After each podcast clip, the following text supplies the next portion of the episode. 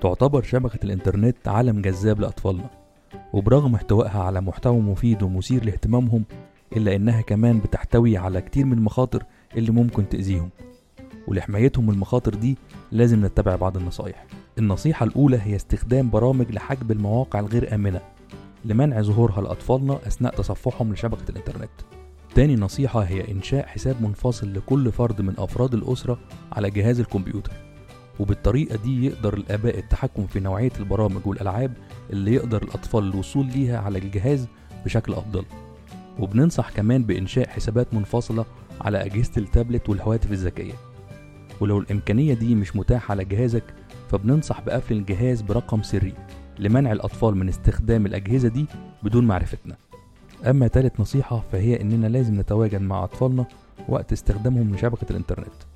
وعلشان كده بنفضل وضع الجهاز المتصل بالإنترنت في مكان يكون تحت مراقبة جميع أفراد الأسرة.